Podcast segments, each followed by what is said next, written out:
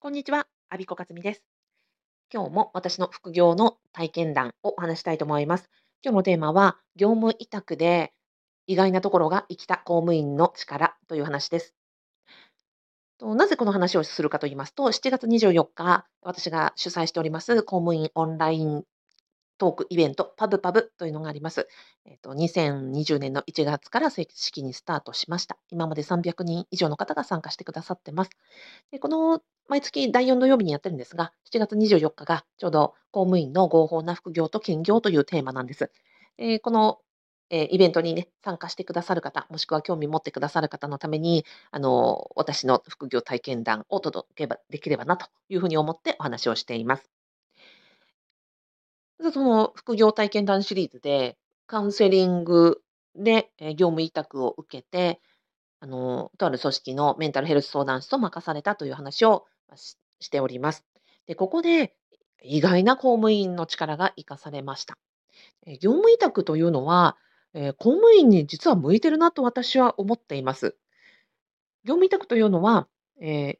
ビジネス用語で言えば B2B、え、ビジネストゥビジネス。反対用語は B2C で、ビジネストゥコンシューマーと言います。で、何かと言いますと、例えばカウンセリングであれば、カウンセリング受けたいですという方がお金を直接払ってくださって、カウンセリングを提供するというのが B2C で、お客様からお金を直接いただく形。それから業務委託というのは、カウンセリングを受ける、まあ、相談室を利用される方は、その組織のに勤めておられる方で、会社、組織の方が、えっ、と、費用を負担してくれていますので、相談者さんは自分のお財布は開いていない。こういうシステムのことを B2B と言います。で契約形態はというと、その当時は私、業務委託契約を受けてました。でね、その業務委託契約を受けるということは、その依頼してくださる方がいるわけで、依頼してくださる方がこうこうこういう内容で、いついつどこどこでこういうことをやってほしいっていうふうに、ある意味その上司からの指示みたいなものがあるわけです。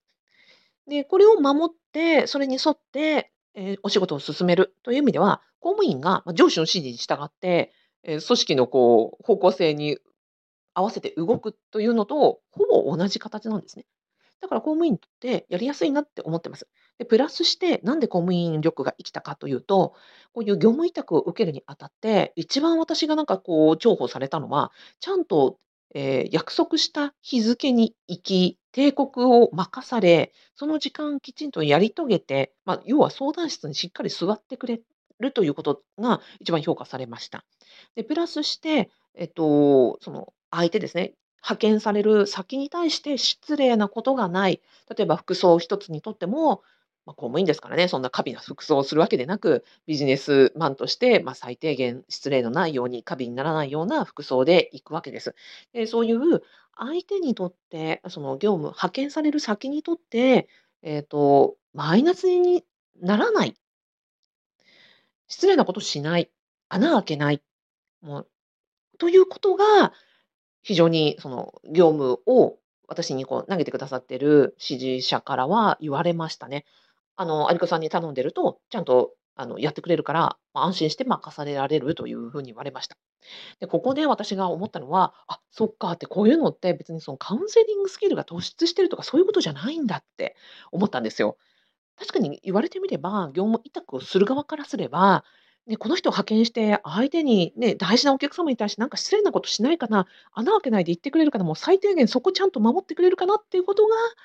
大事なんですよね。なんかそこでなんか突出したカウンセリングを提供してもらうよりも、なんかその過敏な服装とか、相手に失礼な言動とか、ね、なんかいけるかいけないか、穴開くかどうかわかんない遅刻されたとかっていう方が困っちゃうわけなんですよね。だから、えっと、業務委託というのをやってみましたが、その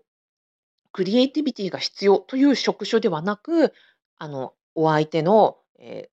ニーズに合わせて、ご指示に合わせて、え、時間を守り、人間関係を守り、きちっとこう応対していく、あの、非難されない、バッシングされない、その公務員力というのが、ここで、あ、こういうところが重宝されるんだなと体験したところでした。で、もしこの、あの、ラジオを聞いて、へえと思ってくださった方、今の私がやっていたのはね、当時2009年から2012年ぐらいの話なので、今のようにインターネットサービス発達してませんでした。今だとえー、ランサーズとかクラウドワークスとか、そういう業務委託をインターネット上でね、あの、やり取りできるようなサイトがもう充実していますので、やりややりやすい、あの、時代になったなってほんとに思います。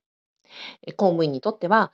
業務委託を受けるというのは、公務員で培った力を、え、発揮できて、相手から信頼される一つのね、あの、得意分野じゃないかなと私は思っております。以上を、私の体験談から業務委託で公務員力が生きた経験というお話をさせていただきました。